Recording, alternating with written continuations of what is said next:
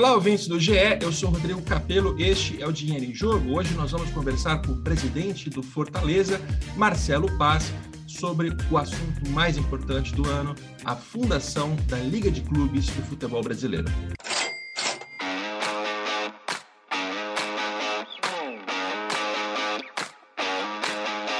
Como eu já disse na introdução, o nosso convidado de hoje é Marcelo Paz, presidente do Fortaleza. Tudo bem, Marcelo? Tudo bem, Rodrigo? Satisfação falar com você. Sempre bom poder trocar essa ideia sobre o momento econômico do, do clube, falar sobre liga, falar sobre situações gerais do futebol. Estou aqui à disposição para bater um papo, poder informar aí quem nos acompanha e levar aí entretenimento e também é, a nossa visão sobre o mercado em geral do futebol. Maravilha. E o gancho para esse podcast, né? A gente chama de gancho no jargão jornalístico, aquele fato que puxa uma conversa, é o anúncio da criação do Forte Futebol, um grupo de 10 clubes que está se juntando para poder é, negociar uma posição mais privilegiada, questões ligadas à Liga de Clubes e, consequentemente, direitos de transmissão, questões comerciais do Campeonato Brasileiro, é, todos esses assuntos de interesse coletivo dos clubes. Então, é, é, claro que o torcedor do Fortaleza vai ser a nossa maior audiência nesse podcast, mas eu recomendo a todos os ouvintes que prestem muita atenção nas palavras do Marcelo, porque são assuntos que interessam a todos. E eu começo te perguntando, Marcelo, como é que vocês chegaram a esse grupo? Como é que vocês compuseram essa união de 10 clubes? Olha, Rodrigo, já tem algum tempo né, que, que há uma tentativa dos clubes do futebol brasileiro de, de avançar na criação de uma liga. É, e acredito que vai acontecer. Acho que está mais perto do, do que se imagina. Porém, quando se fala em criação de liga, é, esses 10 clubes pressupõem é, uma mudança na mentalidade e na forma de fazer o futebol como produto e também nas divisões de receitas. A gente não pode reproduzir o modelo existente é, nos últimos anos, em que dentro de um mesmo campeonato você tem clubes ganhando 6, 8, 10, 12 vezes mais do que um outro clube na mesma competição. Isso é totalmente contraproducente, é ruim para o produto, privilegia alguns que por si só já são grandes, né, pela história, grandes com justiça, pela história, história, pela grandeza, pela quantidade de torcedores, mas a gente não pode acelerar ainda mais essa desigualdade. E o que está se pensando não é nem criar um, um, um, novo modelo, é realmente replicar modelos existentes de sucesso. Quando a gente fala de liga dentro do futebol, o que é que vem à nossa cabeça? Premier League, La Liga, Bundesliga, a Liga Italiana, a MLS, ligas que, que hoje são sucesso. E as divisões de receitas nessas ligas são muito mais é, é, é, equitativas, né? são muito mais, são feitas de uma maneira em que o que ganha mais não ganha tão mais do que o que ganha menos. Então a gente quer realmente se proteger e estar forte dentro de uma discussão de um mercado que é incipiente, de um mercado que vai crescer muito. A gente acredita nisso. O futebol brasileiro ele está ali desabrochando para um novo momento porque a gente tem SAF chegando, a gente tem direitos internacionais com possibilidade de expansão, a gente tem uma janela de oportunidades que é a criação, do, da, é, que é a venda dos direitos econômicos, é, comerciais, é, é, é de transmissão a partir de 2025. Nós só temos mais três anos na, atual venda, né? 22, 23, 24, está muito perto, tem que se discutir agora. Então, as possibilidades são enormes e a gente não pode reproduzir o modelo antigo. A gente não pode, de novo, dividir errado, dividir com privilégios e, e aumentar essa diferença. Então, quando você tem 10 clubes pensando da mesma forma, qualquer coisa só vai andar se passar por esses 10 clubes. É impossível hoje formar uma liga sem passar por, por, por 10 clubes que estão na Série A. É impossível trabalhar uma divisão de direitos comerciais sem que atenda os, os direitos desses, desses clubes. Então, a gente criou isso porque pensamos igual, porque entendemos que o produto precisa ser melhorado, mas para nos proteger e ter uma voz mais forte dentro de uma negociação. Ah, Marcelo, é uma dissidência? Não, não é uma dissidência. A gente não tem problema nenhum com os clubes que não estão ali. Inclusive, acho que vão vir mais clubes. Acho que esse grupo vai aumentar. Vai sair de 10 para mais clubes, porque esse é o sentimento geral. Né? De, poxa, ok, vamos se juntar e dividir melhor. Então, foi necessário esse movimento, sinalizar o mercado, gerou uma repercussão muito positiva e a gente entende que é para o bem do futebol brasileiro como um todo. Maravilha. A sua fala inicial tem vários elementos que a gente vai aprofundar ao longo desse, desse episódio, desse podcast. Né? O contexto histórico, direito de transmissão, comparação com ligas estrangeiras. A gente fala de cada um desses assuntos é, com mais detalhe, mas antes eu queria é, ainda gastar mais tempo para a gente entender esse movimento do forte futebol. Para quem está ouvindo a gente saber, caso não tenha lido reportagem ou visto o anúncio da, da formação desse bloco, fazem parte do grupo América Mineiro, Atlético Goianiense, Atlético Paranaense, Havaí, Ceará, Curitiba, Cuiabá, Fortaleza, Goiás e Juventude. E já no, no, anúncio, né, tem uma imagenzinha que talvez você tenha visto nas redes sociais, ali, Forte Futebol, todos os, os escudos dos clubes, eles dizem que é um, um, um grupo que está disposto a receber mais clubes para participar dele. Minha pergunta para você é, é, do momento em que vocês soltaram essa imagem, né, que fizeram esse anúncio, que se eu não me engano foi na quinta-feira, até agora, nós estamos, nós estamos gravando na manhã de domingo, Teve mais alguma conversa? Tem mais algum clube que está interessado em participar desse movimento? Pelo que ouvi nos bastidores, tem. Rodrigo tem. Assim, eu, eu vou me reservar o direito de não citar, né, por respeito ao, ao, aos clubes que nos procuraram e que é, uma decisão como essa passa por, por, por trâmite interno, né? O presidente vai conversar com alguém, com a diretoria e tudo. Mas eu te garanto que vai vir mais clube. Isso é certo, né? Esse movimento vai crescer é, porque as pessoas se identificaram com isso. E a gente quis começar grande, já com 10. A gente já tinha cinco, seis que se alinhavam muito facilmente. Quando a gente propôs os outros, rapidamente formou o grupo e só anunciamos quando chegou em 10 por ser estratégico, por ter força, por ter metade da Série A. E aí agora a gente naturalmente vai acolher outros grupos, mas volto a dizer, a gente não está aqui criando uma briga no futebol brasileiro, uma dissidência, nós contra eles, não tem nada disso. A gente está apenas alinhando pessoas que pensam igual, que, que querem uma divisão mais igualitária, que querem decidir em conjunto, que não querem o futebol brasileiro dividindo, privilegiando dois ou três grupos ou uma região. Isso aí está fora de cogitação. É princípio básico. Ah, quer negociar com a gente? Ótimo. Ah, não, mas o clube tal tem que ganhar cinco vezes mais. Estamos fora. Não existe possibilidade de qualquer negociação, qualquer evolução privilegiando um clube específico, dois ou três, ou uma região do país. Então, isso é para o bem do produto. A gente está realmente copiando numa boa o que se faz de bem feito nas grandes ligas do futebol mundial, em que a divisão é mais igualitária. E aí, com a divisão mais igualitária, vem a capacidade de gestão de cada clube, a massa que cada clube tem para gerar outras receitas. Né? Venda de camisas, é, direitos econômicos de jogadores, licenciamento da sua marca, entre outras receitas que você gera internamente, não sendo a coletiva. Então, assim, o, o movimento vai crescer e é para o bem do futebol. E digo o seguinte: para sair uma liga, é muito importante que os pensamentos sejam convergentes. Já temos 10 pensando iguais, então está mais perto. Né? Antes tinha 20, digamos assim. Hoje já tem 10, então garanto que está mais perto.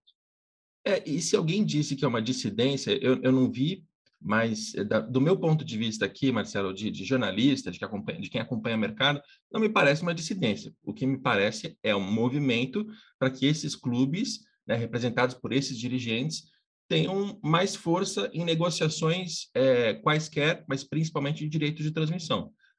Porque, e, e vamos focar na televisão, então, né? É, a partir do momento em que o produto é vendido ao mercado, para as emissoras é importante ter todas as partidas possíveis para você montar um pacote, uma grade de programação e ofertar esse produto ao consumidor. Muito bem. É, quando os dirigentes vão negociar isso, se você tem 10 clubes da primeira divisão do mesmo lado, pensando da mesma maneira, é, representados ali por, né, por, um, por, um, bloco, vocês têm muito mais força de negociação em qualquer aspecto, seja na, na negociação de qual vai ser o valor, qual vai ser o modelo, qual vai ser a distribuição desse dinheiro, tudo isso fica mais fácil do ponto de vista de vocês se vocês tiverem uma unidade, um bloco. É, é claro que, idealmente, a gente quer ver, e aí eu quero ver, uma liga de clubes que tenha 40 clubes, né? Que tem os clubes de Série A, que tem os clubes de Série B e que tenha é, aquilo que seja mais moderno na venda desses direitos de transmissão. Mas tem que começar de algum jeito, né, Marcelo? E aí, o fato de ter 10 clubes já dá a vocês uma força interessante. E são clubes que se autodenominam emergentes. Né? A gente ouviu essas palavras também nos bastidores. É, como é que foi a, a, a, seleção desses clubes, a união entre vocês?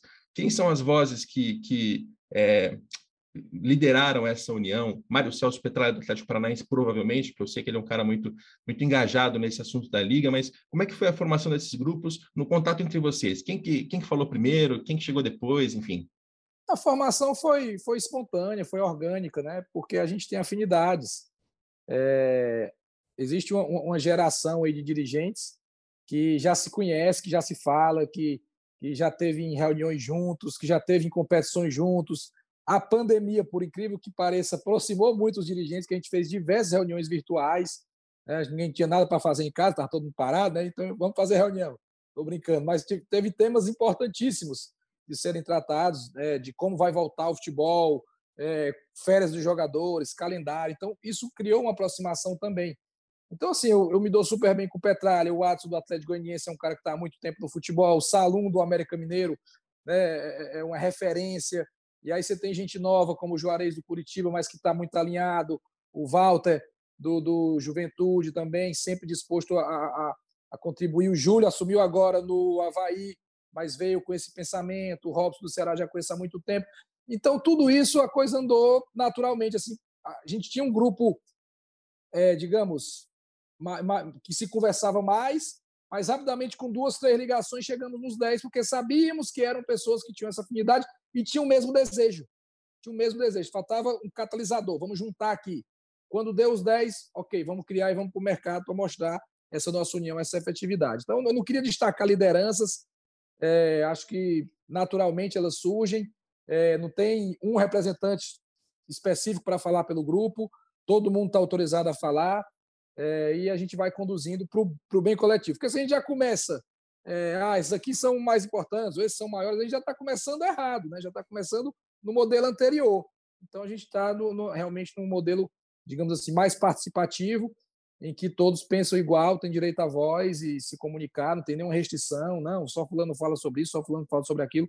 Não, é numa boa e a gente está aí com princípios estabelecidos, que foram os que eu citei anteriormente. Legal. Agora eu preciso te, te provocar mais, te apertar um pouquinho mais. É, teve um fato no ano passado de que, naquele momento, os clubes tinham já declarado que queriam fundar a liga né? Tinham começado as, as, negociações, as reuniões, empresas, vamos falar delas daqui a pouco, né? operadores se apresentando como potenciais, é, além de operadores da liga, captadores de, de dinheiro, de um sócio para esse negócio. É, teve uma reunião, não sei dizer exatamente o dia, mas você vai lembrar porque foi o momento em que o Guilherme Belintani, presidente do Bahia, e o Mário Celso Petralha, presidente do Atlético, se desentenderam e os relatos que chegaram até a imprensa é de que eles ameaçaram dar tapa um na cara do outro. Não sei quem, não sei quem queria dar tapa em quem, mas enfim, a, a, a reunião terminou num, num, clima bastante pesado. Como é que vocês estão em termos de divergências? É, por exemplo, com o Guilherme Belintani, é, essas, esses problemas já foram resolvidos? Tem hoje nos bastidores alguém que se oponha a vocês, que tem uma ideia radicalmente diferente, que vocês sabem que vai ser uma resistência? Vamos lá, vou ser bem transparente quanto a esse assunto como costumo ser né, nas minhas entrevistas, nas minhas falas. Nós fizemos três reuniões enquanto grupo ano passado para a formação da Liga. Fizemos uma reunião em São Paulo com 20 times, uma reunião no Rio com 20 times da Série A na época. Fomos até a CBF, inclusive, pegamos uma carta. Depois fizemos uma no Rio já ampliado com a Série B presente, em que nós recebemos as empresas que apresentaram, né? Codajás, Live Mode, Teve um outro grupo que apresentou também, que está o Pedro Trengaus, grande amigo carioca, é, um grande advogado. E tivemos uma terceira reunião virtual, que foi quando houve essa discussão do, do Petralha com o Guilherme. E eu digo o seguinte, rapaz, aquilo ali é coisa de vestiário, entendeu? Você, a gente está no futebol, aquilo é coisa de vestiário. Primeiro, aquilo não deveria ter vazado. Sou muito transparente com você. A gente estava ali entre presidentes, por que vazar aquilo ali? É como no vestiário termina um jogo, o cara bota o dedo na cara do outro, pô, tu não me deu a bola, a gente perdeu um gol, tal, tal, tal, tal, e morre ali. né? mas, de alguma forma, isso vazou. E, e, agora o que não vazou, e que eu vou vazar agora, é que o Petralha já conversou com o Guilherme várias vezes depois disso.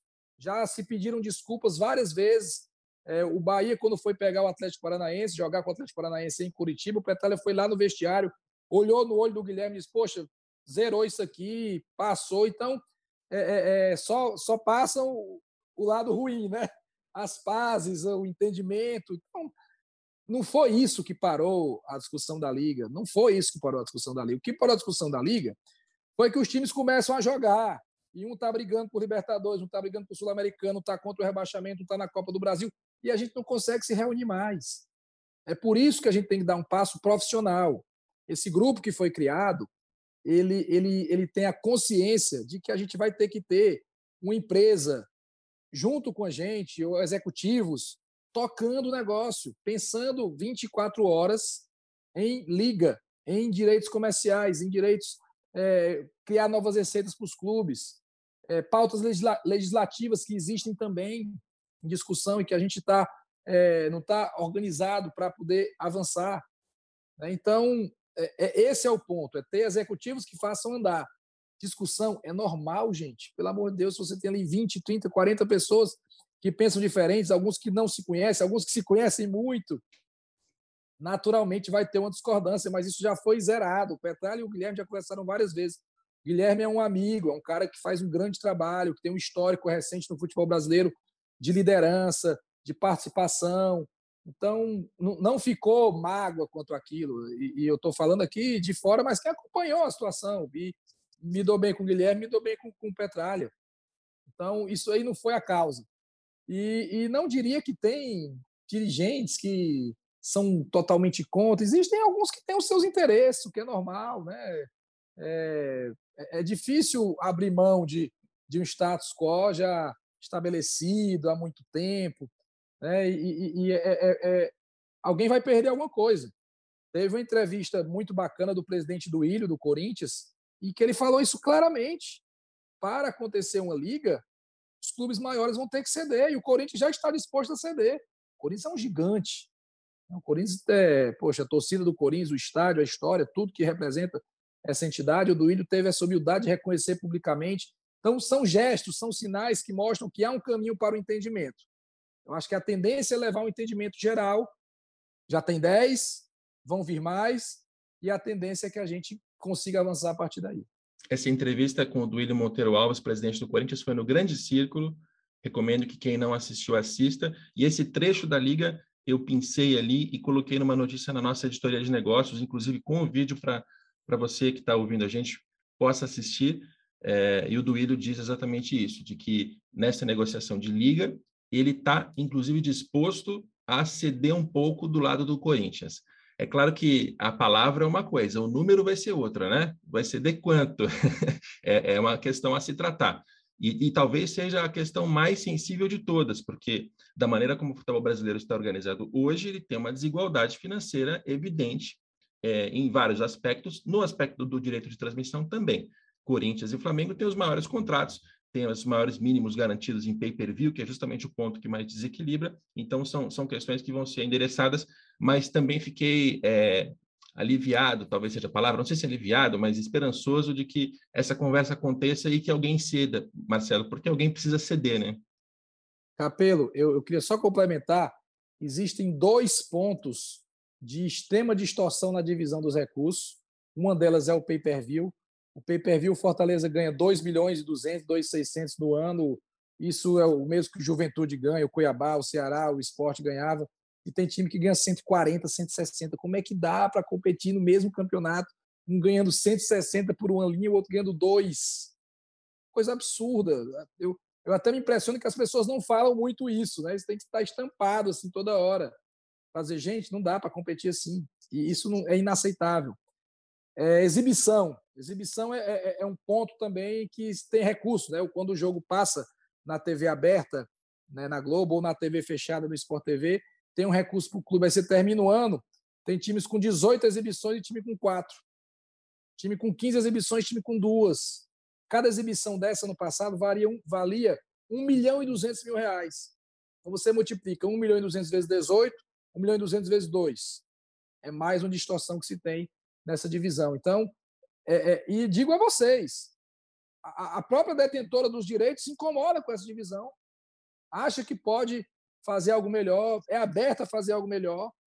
Então, a tendência é que isso avance. Por isso que a gente se organizou enquanto grupo para ter voz, para ter vez, para ter força, para que as divisões futuras sejam feitas de uma maneira mais igualitária, sempre pensando no crescimento do produto. Vamos crescer o bolo. Vamos crescer o bolo para dividir melhor para todo mundo. Né? Para que o, o, o futebol brasileiro é um potencial absurdo. Eu digo muito o seguinte: é, o, as pessoas pensam que as marcas dos clubes do Brasil são conhecidas mundo afora, não são. Quem é conhecido mundo afora é a camisa amarela e o Neymar, o Felipe Coutinho. Esses caras são extremamente conhecidos porque são talentosos. E a camisa amarela, o Brasil. As marcas não são. Se você for em Singapura e botar lá o símbolo do, do Flamengo, do Atlético Paranaense, do Fortaleza, do Bahia, eles vão olhar assim e não vão saber quem é quem.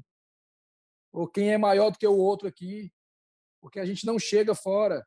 A cidade de Manchester é menor do que a cidade de Fortaleza. E lá tem dois gigantes mundiais, porque a Premier League vende para 186 países, se eu não me engano. E aí eles vendem a, a, os direitos de transmissão, mas vendem camisa lá também, vendem streaming é, de, de, conteúdo interno, vendem outras coisas. Por isso que são gigantes, além de uma economia mais forte também, né? Ah, hoje está quase 6 para 1, então pesa muito essa relação econômica do câmbio. Mas olha o mercado que a gente tem para explorar. Olha a quantidade de países que a gente pode vender o nosso produto, a gente pode vender a imagem dos nossos jogadores, a imagem de um campeonato. Como é que as pessoas conhecem o, futebol brasileiro aí? É brasileirão? É campeonato brasileiro? Ninguém nem sabe. Né? La Liga, você sabe. Quando falou La Liga, Espanha. Né? Premier League, Inglaterra. Qual é o nome do nosso campeonato? Como é que isso chega? Então, tudo isso tem que ser evoluído para criar um produto muito melhor e dividir melhor esse bolo para os participantes. E eu estou em Barcelona, Marcelo, e bate exatamente com o que você está dizendo.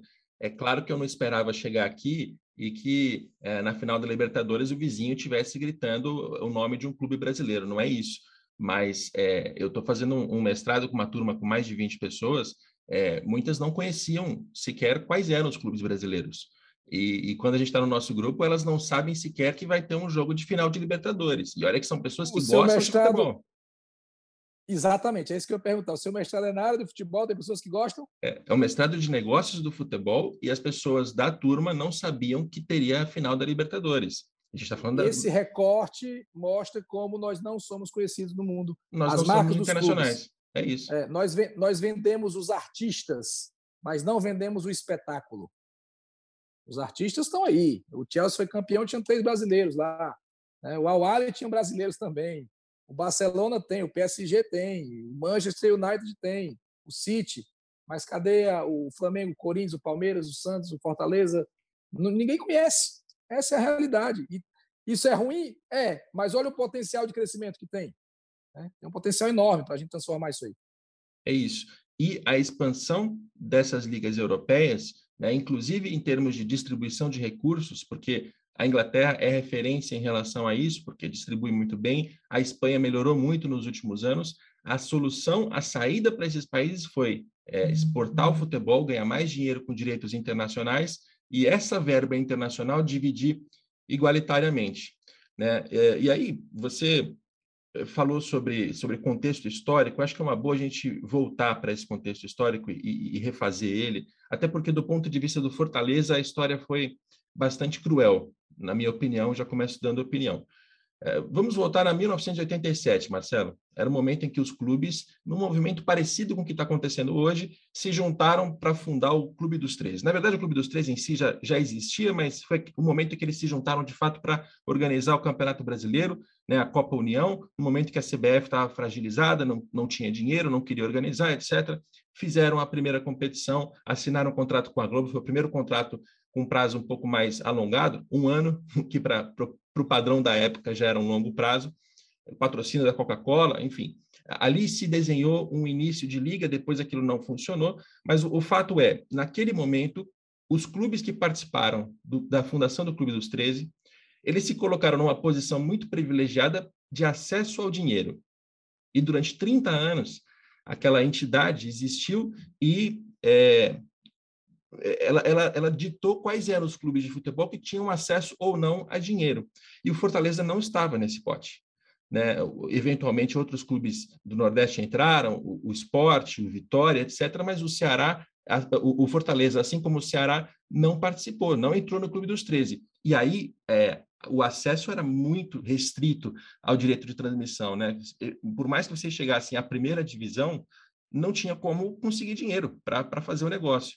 Então, é, queria que você contasse um pouco é, dessa, dessa transformação recente do, do, Fortaleza nesse ponto do direito de transmissão. Porque vocês estavam na Série C quando venderam o direito para Turner, já no momento pós-Clube dos 13, começaram a ter acesso a, a, dinheiro ali, mas ainda numa condição muito é, desprivilegiada, né? Bem, é, você fez um, um, relato histórico aí mais longo e importantíssimo para a gente contextualizar, né? É, eu vou contar esse recente do Fortaleza. O Fortaleza assinou com a Turner em 2016. E na época que assinou com a Turner, vários clubes assinaram, né? E, e, e tinha umas luvas. O Fortaleza recebeu 3 milhões de luvas. O Bahia recebeu 40. O Vitória recebeu 40. O Palmeiras recebeu, se eu não me engano, 120. O Internacional, 80. Olha, olha a diferença, de 3 para 40 para 80 para 120. Outros clubes receberam os mesmos três, se eu não me engano, Paysandu, Sampaio Correia, acho que Juventude.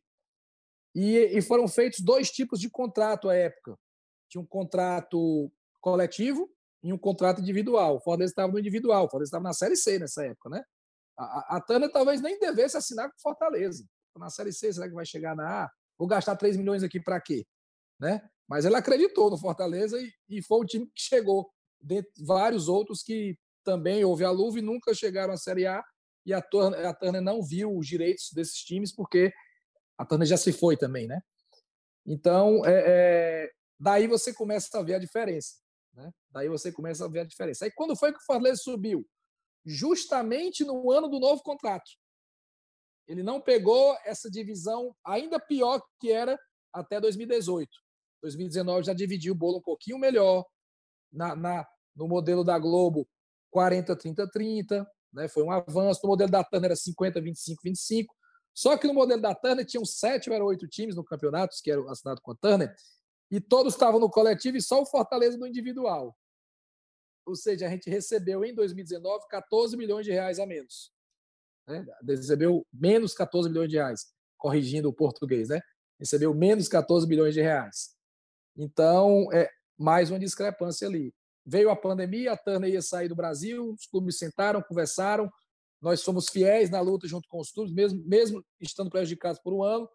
Quando a Turner resolveu ficar, os próprios clubes, já no movimento de, de igualdade, de isonomia, aceitaram Fortaleza vir para esse contrato e igualaram as receitas de TV fechada para 2020 e para 2021. Então é, é um breve histórico, mas nós entramos no modelo de 2019 com o pay-per-view lá embaixo, com a exibição, com pouquíssimas exibições, ainda com, com distorções, chegamos até aqui.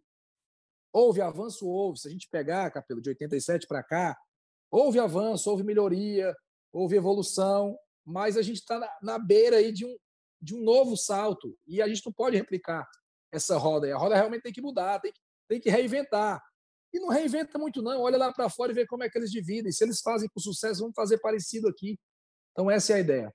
É isso. Entre 87 e 2011, o direito de transmissão era via Clube dos 13 e a distribuição ela era meio comercial, porque naquele momento tinha uma mentalidade de privilegiar os clubes de maior torcida, e meio política também, porque tinha vários clubes ali dentro que tinham menos torcida do que o Fortaleza, por exemplo, né?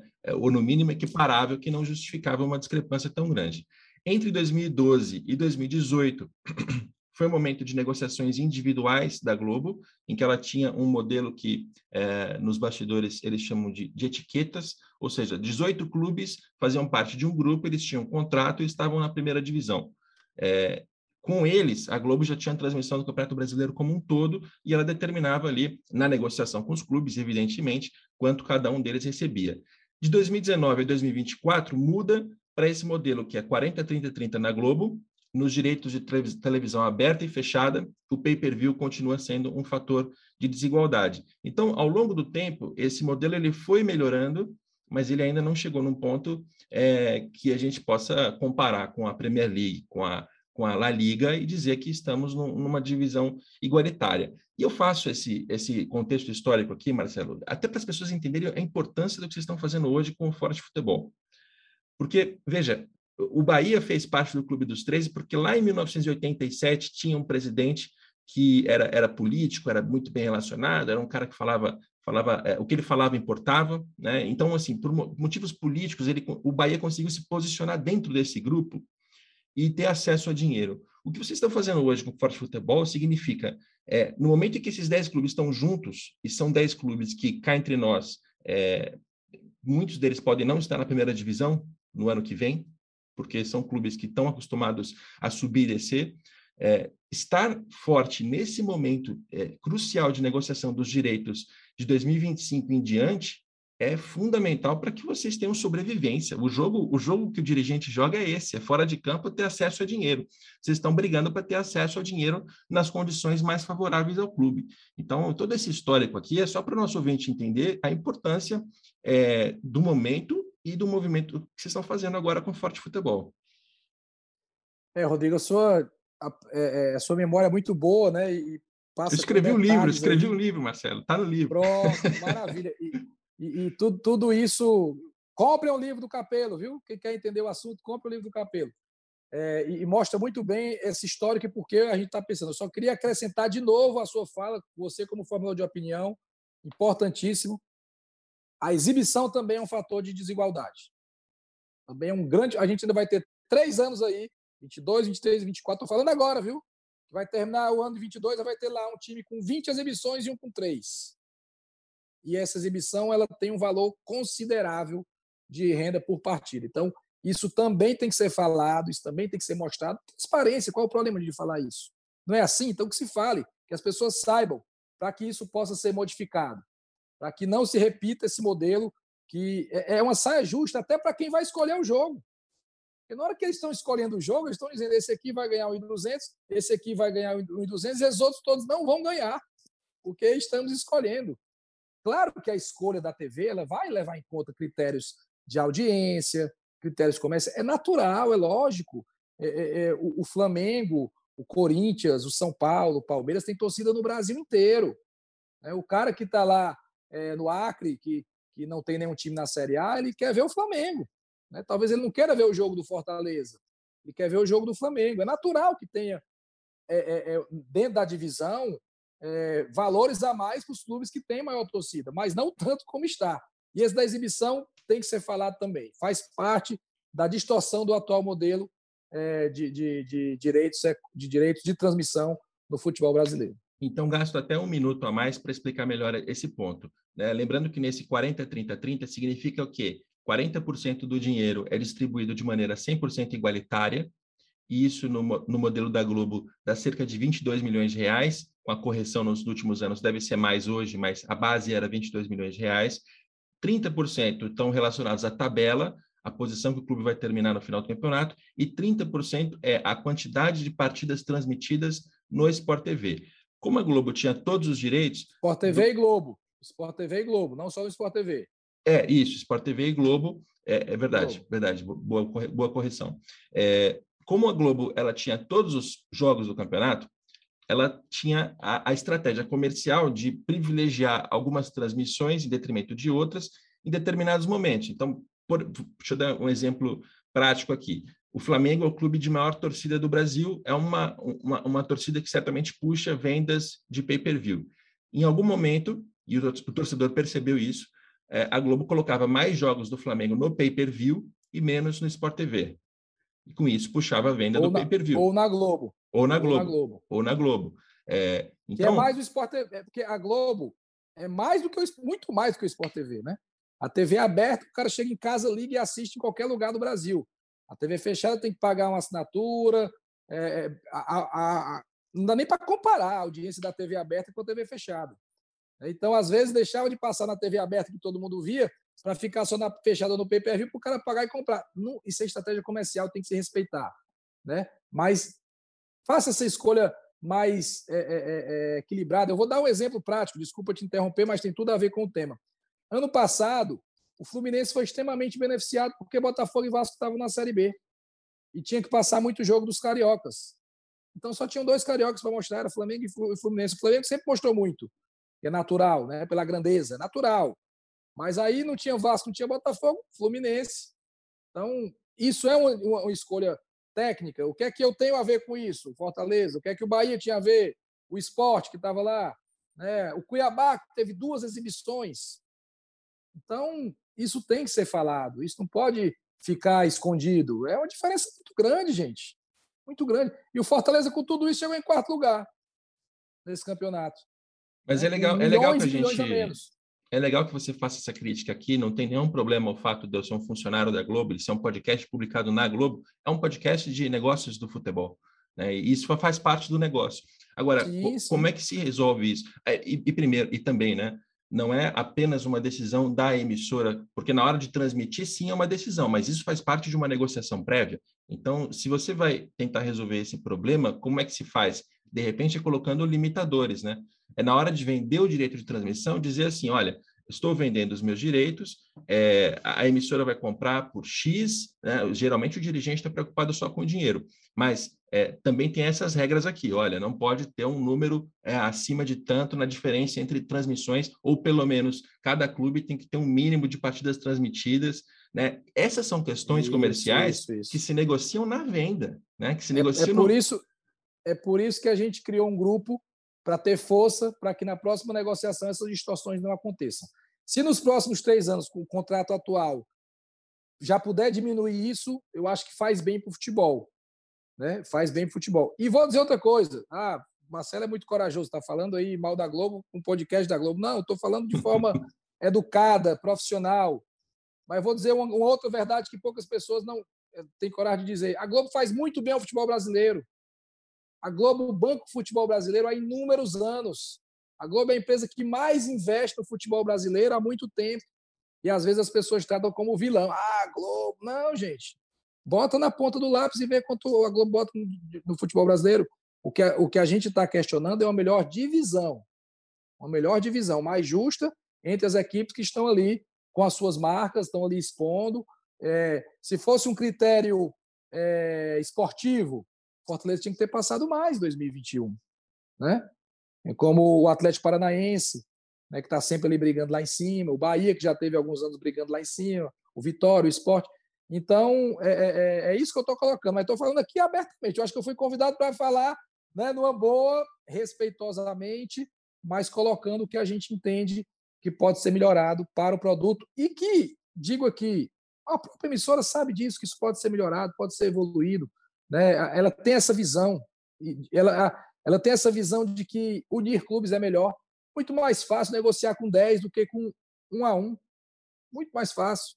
Né? Flui melhor, a coisa caminha. Então, é importante fazer esse registro aí também, que é algo que eu penso. A Globo é a empresa, é a organização que mais investe no futebol brasileiro há vários anos. Ela mantém o futebol brasileiro vivo, de pé, é, por acreditar. Lógico que tem retorno financeiro nisso, é lógico, a audiência, os patrocinadores, mas se a gente puder melhorar um pouquinho esses itens aí, eu acho que vai fazer bem. Perfeito. E, esse é o espaço ideal para a gente ter essa conversa, porque falamos de negócio aqui e às vezes vai envolver a minha empregadora. Tudo bem. É, aí, para a gente seguir para outro ponto também importante, é a questão dos potenciais operadores. Né? Traçando um contexto para quem não, não acompanhou até agora, hoje eu diria que você tem quatro grupos que se dispõem a a, a operar a liga e ou trazer um sócio para ela no modelo até parecido com o que a Espanha também fez.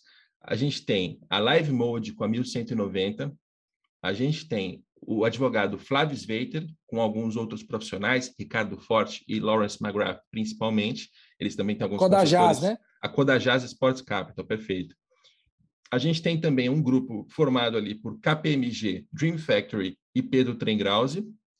E como um, um quarto é, concorrente, entre aspas, a XP Investimentos está se movimentando também para é, trazer esse sócio. É, diferente dos outros três, a XP, pelo que eu entendi até agora, não tem o interesse em ser a operadora, de, eh, de trabalhar para a administração da liga. Ela tem mais interesse em trazer esse sócio. Mas lembrando, o XP Investimentos está muito próxima do Cruzeiro, tá, né? então estamos falando do Ronaldo. O Ronaldo também tem as suas ideias em relação à liga. Tudo isso. Do tá Botafogo também, né? A XP também participou da SAF do Botafogo. Participou, mas ali ela, ela fez a venda e não tem participado da administração. Sim, no Cruzeiro, gestão. na gestão. No Cruzeiro, eu sei que ela está mais próxima. O Pedro Mesquita, que é o, o, Head of Banking Investment, acho que acertei o cargo dele, ele está muito próximo do Ronaldo é, até hoje, mesmo depois de ter sido feito o um negócio. Né? É, então, esse é, esse é o cenário. Você tem quatro, é, quatro cavalos nessa, nessa corrida se dispondo a ser operadores e ou trazer um sócio, que significaria, olha, ter uma liga de clubes, pega uma parcela dessa liga e vende para um para o investidor. Então, esse investidor coloca um dinheiro na frente aqui, os clubes vão dividir esse dinheiro entre eles para pagar dívidas, para fazer investimentos em jogador, em estrutura, sei lá, e ao longo do, de um prazo, que pode ser de 50 anos, né, quando a gente vê no futebol europeu, os períodos são assim longos, esse sócio vai ganhar, vai, vai recuperar o seu investimento e vai lucrar em cima dele de determinada maneira. Esse é o contexto geral. Né? Aí começa a ter uma, uma divergência entre os clubes, Marcelo, eu queria que você explicasse isso, porque você tem alguns clubes que estão mais próximos da Codajás e que assinaram com a empresa um documento que permite a ela fazer uma valuation da, da Liga de Clubes Brasileira, é, é, não é vinculante, ou seja, não gera nenhum tipo de obrigação, eles não fecharam com ela, mas isso já, já dá a ela o, o, o, direito de fazer alguns cálculos envolvendo o valor da liga e de começar conversas no mercado financeiro, etc. E você tem dirigentes que discordam dessa postura, né? inclusive o Cristiano Dresch, vice-presidente do Cuiabá, participou aqui do podcast e criticou essa, esse movimento de que tinha clubes que já estavam assinando um, um documento.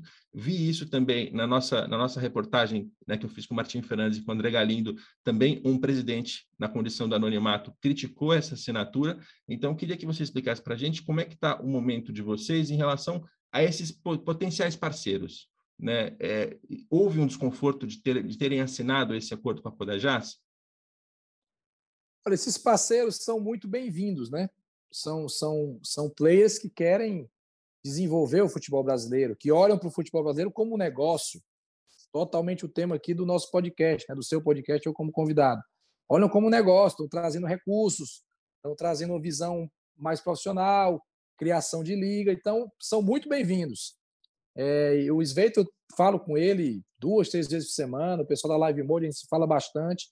É, há, há uma, uma, conversa, um diálogo aí, eles são bem-vindos, mas esse não é o único caminho. Esse é um caminho de fora para dentro, né? De fora para dentro. Existe um caminho que a gente pode pensar também de dentro para fora a gente se organiza, cria a liga, estabelece os parâmetros e vai vender. Porque eles estão chegando para comprar, não vou dizer a palavra impondo, mas com condições já meio pré-estabelecidas, e é um negócio que será que eles estão comprando baixo e vão valorizar muito, ou já estão no valor ideal? Né? Tem, tem uma coisa que, que me deixa assim, um pouco é, com dúvida quando em qualquer negociação, certo? Qualquer negociação quando a parte ele diz assim, ó, eu estou aqui para negociar com você, eu tenho isso, mas me dê o direito de igualar se vier outro maior. Ou seja, ele pode mais, né? Se ele já está pedindo o direito de igualar, ele pode mais, ele não está vindo com a melhor proposta já no início. Né?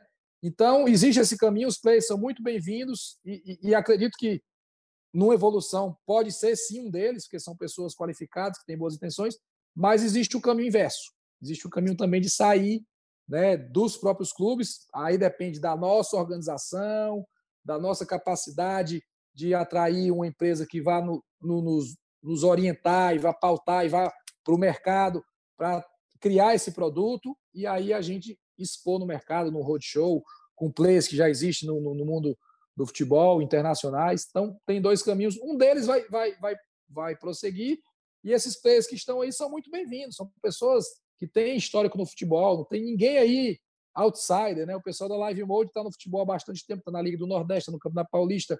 O Sveita, todo mundo sabe a atuação grande que ele sempre teve na Justiça Desportiva, né? Um cara que tem trânsito fácil. O Pedro milita no futebol há muito tempo, né? É, a XP está entrando agora aí junto dessa questão de SAF. Então, são players que estão nessa órbita, que são extremamente bem-vindos, mas a gente tem que achar o melhor modelo. Se é vindo deles para a gente ou a gente criando algo e oferecendo para o mercado. É conceitualmente, eu, eu entendo que de dentro para fora é faz mais sentido, porque primeiro você cria o produto e depois você vende, né? É, o movimento de fora para dentro é um movimento que conceitualmente é esquisito. Mas conhecendo os dirigentes do futebol brasileiro, é, o que me parece é que esse dinheiro, né, essa possibilidade de ter um sócio, esse dinheiro pode ser o incentivador dessa união. Por quê? Sim, Você sim. vai ter dirigentes que são. O Duílio, o Duílio também falou isso na, na falou, entrevista, viu? Falou, falou. falou. É porque você tem dirigentes que, que, que, pensam com a própria cabeça, que tem uma visão que vai além do quarto e do bingo, que estão olhando para uma internacionalização, e esses dirigentes sabem que precisa ter uma liga, precisa organizar o calendário, o produto, vender melhor, etc. Mas tem vários dirigentes também que estão é, preocupados ali com, com, as próprias crises, com a mídia, com a torcida, com o jogo, com o campeonato, né? E, e que muitas vezes não olham para essas questões externas. E esses caras são fundamentais para você conseguir fazer uma liga com todos os clubes. Né? Você, você tem um, um meio campo ali de, de, pessoas que você tem que atrair.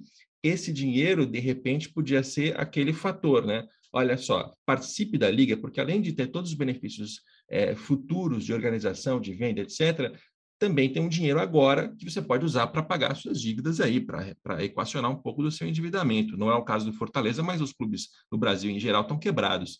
Né? Então, é, eu, eu, fico, eu fico ainda na dúvida, Marcelo, em relação a isso. É lógico que de dentro para fora faz mais sentido e a venda tende a ser é, em, em condições melhores, me parece. Mas, ao mesmo tempo, esse dinheiro pode ser um, um, um fator de, de união entre os dirigentes. É, é, sem dúvida alguma, essa estratégia do dinheiro é antiga, né? Ela não é de agora. Tipo, pai, pô, assina aqui, tem um dinheiro com um adiantamento e tal. E muitas vezes foi assim. Mas quando você tem 10, é mais difícil, né? Quem são esses 10? Vamos lá, tem eu eu acho que ali está todo mundo mais ou menos equilibrado. Futebol não tem dinheiro sobrando em canto nenhum, certo? Sempre é ali no limite. Mas você olha endividamento, salários. Então, aqueles 10 que estão ali conseguem segurar a onda. Eles não estão assim, ah, preciso de 30 milhões aqui para fechar o ano. Se vier 30 milhões por mês, é extremamente bem-vindo. Ou 100, ou 120, ou 200, que é são cifras que se falam. Mas não tem aquela coisa, dá para a gente sentar e, peraí, vamos, vamos ver se não tem algo melhor ainda, né? Então, olhe para esses 10 clubes, América Mineiro, organizado, Atlético Goianiense, super organizado, Fortaleza e Ceará estão organizados. Goiás sempre foi organizado. Atlético Paranaense nem se fala. Né? O Juventude também, um clube organizado. Havaí, tal, tal, talvez porque veio da B agora, mas também é um clube que historicamente não se endivida. Né? Não se endivida. Nunca entrou numa Série A para formar um time milionário, aquela coisa toda, e depois se cair e ficar com dívida. Então, tem um, algumas igualdades aí que, que nos uniram e que nos dão a possibilidade de esperar mais um pouco e tomar uma decisão coletiva maior. Né? É. Diferente de uma situação que, às vezes. E, e eu entendo o dirigente que está ali com a faca no pescoço, devendo dois meses de salário, não tem mais a quem pedir. Aí aparece alguém e diz: Cara, vem aqui, assina comigo, tem um adiantamento. Pô, ele vai resolver a vida dele, né? É, é o prato de comida ali, guardando as devidas proporções, lógico, né? fazendo uma comparação. O cara precisa respirar. Né? Gente, mas isso é maléfico, né? No geral, não é bom que seja assim. É bom que as pessoas tomem decisões racionais, ponderadas, pensadas, pensando em algo maior.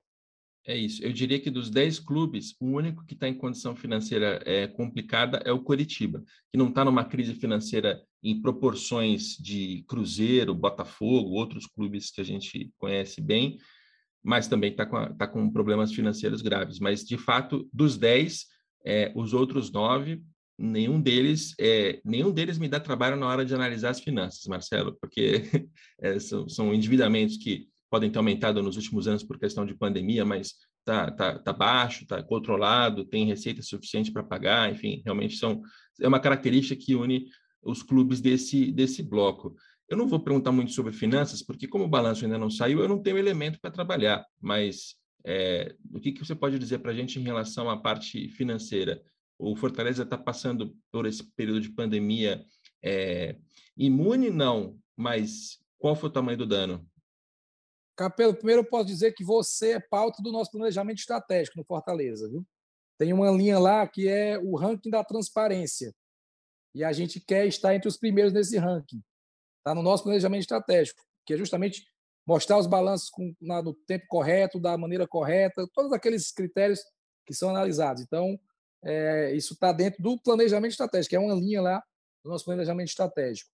É, a pandemia foi difícil, 2020 foi complicadíssimo, é, tivemos uma benção de aparecer o dinheiro da venda do Everton Cebolinha, que a gente todo ano achava que ia ser vendido e nunca foi, e aconteceu justamente no período que mais importava. Deus foi muito generoso conosco. O dinheiro que veio do Everton Cebolinha, ali mais ou menos em agosto, setembro de 2020, no meio da pandemia, aquilo ali salvou a nossa temporada, chegar até agosto, janeiro, e depois o dinheiro da, da, da, da, da colocação da performance, né? a gente zerou o caixa.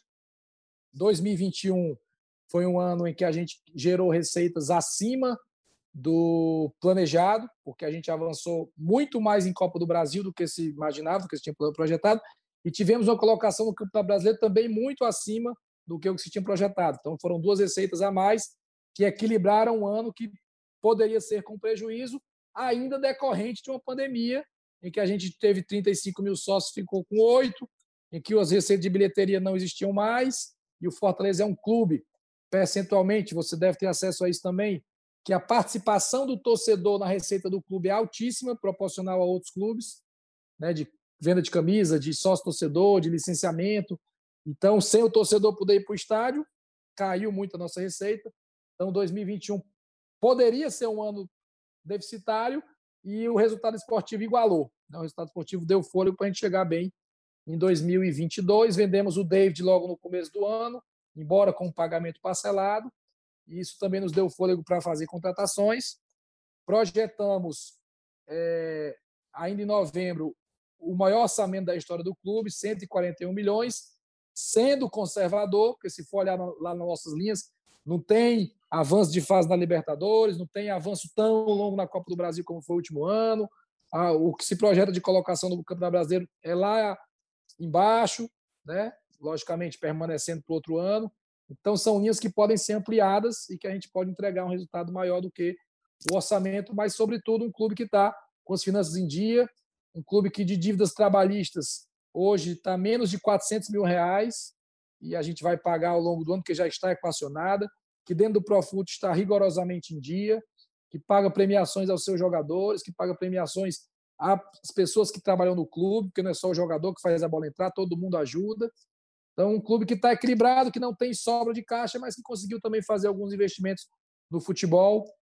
Fizemos recentemente a maior venda da história do futebol cearense e a maior compra de novo da história do futebol cearense. Era o David, depois veio o Kaiser, que é a maior compra. E o David foi a maior compra até então e foi a maior venda também, 10,850 para o Internacional.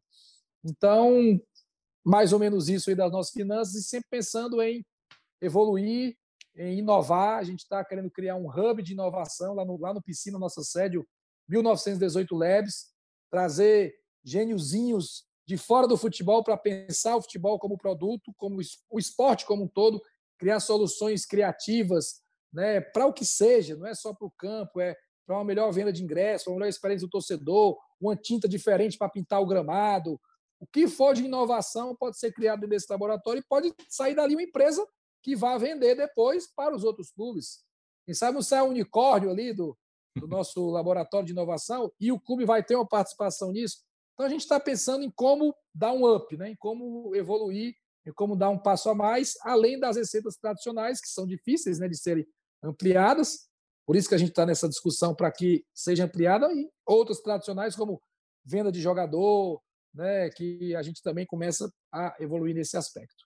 Maravilha, essa parte da inovação é muito interessante, valeria até um outro podcast, mas a gente, a gente discute mais para frente. É, é, o que tem de mais moderno também sendo discutido aqui na Europa. Os clubes também estão com essa visão de que dá para ter um departamento de inovação que você traz gente de fora do futebol para pensar em soluções para problemas que são corriqueiros, criar empresas, criar negócios, e esses negócios lá na frente podem até valer uma boa grana no momento da venda dessa empresa, e o clube pode se beneficiar disso. Isso é uma discussão também presente aqui, vocês estão vocês estão na vanguarda, Marcelo, e muito obrigado pelo, pelo elogio e por me colocar, certa, me colocar não, né? Colocar o ranking da transparência na, no planejamento de, de vocês é, é muito bom. A gente, como jornalista, não é sempre que o nosso trabalho gera algum, algum impacto, algum efeito palpável, sabe? A gente noticia esperando que o futebol fique melhor, o mercado fique melhor. Nesse caso específico, esse retorno é muito claro e muito imediato. O fato de, de, ter feito o ranking, de ter tido boa audiência, de ter sido bem organizadinho, fez com que muitos clubes tivessem mais preocupação ainda com transparência. É, e o que você está me contando aí, também, também ouvi do América Mineiro, também ouvi do Bahia. É, é muito legal que, que, que esse trabalho tenha, tenha ajudado um pouquinho a despertar essa, essa vontade por transparência. Esse Sem dúvida espero... ajudou. Sem dúvida ajudou. Quero, quero, farei de novo, preciso fazer todo ano. Tomara que em algum momento isso vire também um produto maior, Marcelo. Tomara que tenha patrocinador. Tem patrocinador ouvindo a gente aqui, de repente dá para virar potencial, uma... tem potencial. Dá para virar um negócio maior, pois é. é. Mas para a gente fechar, até porque eu não quero passar de uma hora aqui, o Marcelo tem, tem um, um, um bebezinho que acabou de nascer para cuidar. A gente está gravando no domingo, imagino que sua família esteja é, me odiando um pouco nesse momento. Para a gente não, fechar. Não, eles entendem. Entendem o meu trabalho, eles entendem. É verdade. É, e, domingo, e domingo é um dia que o futebol deve ter tirado do, do convívio familiar, né? O domingo sempre é, é, é. futebol. Mas para a gente fechar, em termos de SAF, desse momento do futebol brasileiro em que clubes estão sendo vendidos para para é, estrangeiros é, ou brasileiros, mas empresários que vêm é, mais ou menos de fora do futebol com dinheiro, que oferecem uma solução para pagar essas dívidas, para fazer investimentos. É, o Fortaleza teve lá atrás uma, um início de uma conversa, isso pelo menos saiu na imprensa, você pode desmentir se, se for o caso, é, de que tinha uma negociação com o russo, o russo ia comprar o Fortaleza, é, e aí vocês, num primeiro momento, conversariam, mas depois é, ficou claro que ele queria comprar o Fortaleza e vocês não queriam vender, vocês procuravam uma espécie de uma, de uma parceria, uma coisa de cogestão, talvez, não sei. Esclarece essa história do interesse russo e me diz qual é a sua opinião sobre esse momento do futebol. O interesse russo foi exatamente isso que você falou. Né? O ano de 2019, final de 2019, a gente fez uma boa campanha na A. Depois de 13 anos fora da A, voltamos. É, teve um último jogo contra o Bahia, que nós vencemos no Castelão, que foi uma festa linda, né? A nossa torcida fez uma festa linda. Essas imagens chegaram lá. E, e, e esse russo, ele, ele é dono do PAOK da Grécia, né? É o Ivan Savides. E ele tem clube na Rússia também. E o filho dele se encantou com, com o Fortaleza, com as imagens. Eles tinham interesse de investir no Brasil, porque o PAOK tinha levado já muitos jogadores brasileiros para o PAOC, muitos que saíram do Corinthians, coincidentemente, jogaram no PAOC. Tem dois irmãos que são agentes de futebol e que eram os representantes do, do, desse grupo lá na Europa perante ao Brasil e identificaram o Fortaleza e a gente teve uma conversa. Os irmãos são Eduardo Cornacini e Leonardo Cornacini, são players bem ativos no mercado, caras de bom nível intelectual. E eles disseram: olha, o Ivan tem interesse de comprar o Fortaleza. E aí chegou a, sentar, a conversar. Eu disse: olha, comprar é uma coisa praticamente impossível. Nem, nem se falava de SAF nesse momento. O cenário ali era final de 2019, começo de 2020, né? E, mas a gente está aberto para uma parceria, para ouvir, para um investimento. E, e, aí veio a pandemia, né? Isso foi em fevereiro, mais ou menos. Aí veio a pandemia em março e o assunto morreu, parou, não, não, não, não avançou mais, mas houve sim conversas, interesse, Fortaleza despertou. E eu e aí entrando no tema SAF, eu acho que a SAF é extremamente bem-vinda, acho que a legislação foi interessante, né? Foi bem trabalhada. É... Claramente, grupos estão vindo para o Brasil, né? O John Texton no Botafogo, o Ronaldo aí no Cruzeiro, o Ronaldo já tem um clube na Espanha. Achei muito legal ser o Ronaldo, né? Porque tem identificação com o clube, porque conhece a história mas o John Texton já chegou assim muito botafoguense, né? Um cara é, é, é, é simpático, né? Desperta atenção, acho super bacana a vinda dele. É, mas o Cruzeiro e o Botafogo eram clubes que estavam com dificuldades. É diferente de quando entrar uma SAF para um clube para crescimento, para um clube que está equalizado e dá um salto. É diferente do contexto atual de Botafogo e Cruzeiro. Acredito muito que Botafogo e Cruzeiro já já vão voltar ao protagonismo de outrora, porque entrou um recurso e a tendência é que se evolua. Mas também vai ter muito problema, né? No meio do caminho. Cobrança, dívida, o cara quer cobrar a SAF. Não, peraí, não cobra a SAF, não. A dívida aqui é do Botafogo ou do Cruzeiro. Já teve um caso recente aí. Então, tudo isso vai ser novidade. Mas eu acho que o cenário para os torcedores do Botafogo do Cruzeiro é de otimismo. E quero ver como a SAF vai se comportar em clubes que vão receber capital para crescimento. E quero ver também se vai ter um aporte minoritário de capital. Né? Ah, ok, o clube aqui não quer vender a, a, a maioria das ações, vamos comprar aqui 20%, e com esse 20%, o clube vai contratar jogadores, investir em categoria de base, melhorar a estrutura, e daqui a dois anos esse, esse bolo cresceu e aquele 20% se transformou num investimento rentável. Eu acho que é um caminho também. Então a gente está no momento de entender, de observar. Já fizemos reunião em Fortaleza com um especialista do mercado, Eduardo Carleso, você conhece, que explicou para toda a nossa diretoria o que é a SAF, o que é o movimento, quais clubes estão entrando, quais clubes não vão entrar. Então a gente está ali antenado para saber como funciona, observar o mercado e, em algum momento, dar um passo. Maravilha. Essa participação minoritária pode ser, inclusive, interessante para o Fortaleza algum dia, né? É, só para citar um exemplo estrangeiro, uma referência estrangeira, o Bayern de Munique é uma associação é, civil, até porque na Alemanha esse é o formato que predomina. Ele abriu uma empresa e esta empresa ele vendeu percentuais minoritários para Audi, Allianz e Adidas. São todas empresas gigantescas, alemãs e parceiras estratégicas de negócio do Bayern de Munique.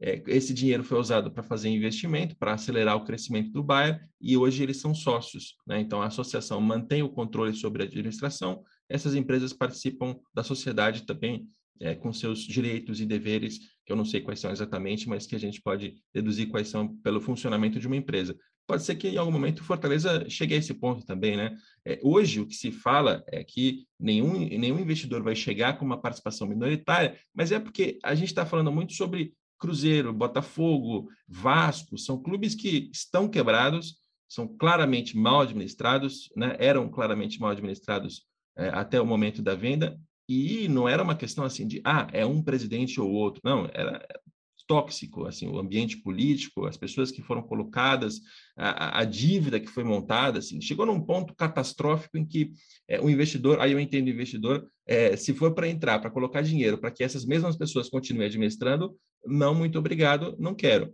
É, mas quando a gente trata de um outro perfil de clube, né, que é o caso do Fortaleza, Atlético Paranaense, América Mineiro, é, talvez realmente não, não precise vender a parte maioritária, majoritária, o que significa entregar o controle para alguém, e sim uma parte minoritária para acelerar esse crescimento. É, se você tiver algum negócio é, prestes a acontecer nesse, nesse sentido, ou tem interesse, me, me lembra de mim, tá, Marcelo, para passar a notícia para a gente poder contar para o torcedor, mas é um, é um tá formato certo. que é interessante. Interessa? Seria algo bom para o Fortaleza nesse sentido? É o que a gente acha mais interessante no momento se houver um interesse de participação minoritária para acelerar o crescimento do clube, é algo que parece ser interessante. É o que nós julgamos internamente ser mais interessante. Maravilha. Então eu vou liberar o Marcelo para curtir o, o, resto do domingo dele. Agradeço muito a sua participação aqui no podcast. Falamos de é, Globo, direito de transmissão, Liga, Forte Futebol, é, contexto histórico, questões recentes. Acho que rendeu bastante é, e até falamos agora de SAF, um pouquinho de finanças. Muito obrigado pela sua participação e pela abertura, Marcelo. Eu que agradeço, Rodrigo. Para mim é um prazer bater esse papo contigo, falar do produto futebol como um todo. Parabenizo o teu trabalho, muito ponderado, muito correto, didático, cuidadoso com os clubes. Então, parabenizo e estou sempre à disposição. Maravilha. Muito obrigado e muito obrigado também a você que nos ouviu até aqui. Esse episódio tem a produção do Pedro Suaide tem a coordenação do André Amaral e do Rafael Barros, e a gente volta na próxima segunda-feira com mais um Dinheiro em Jogo.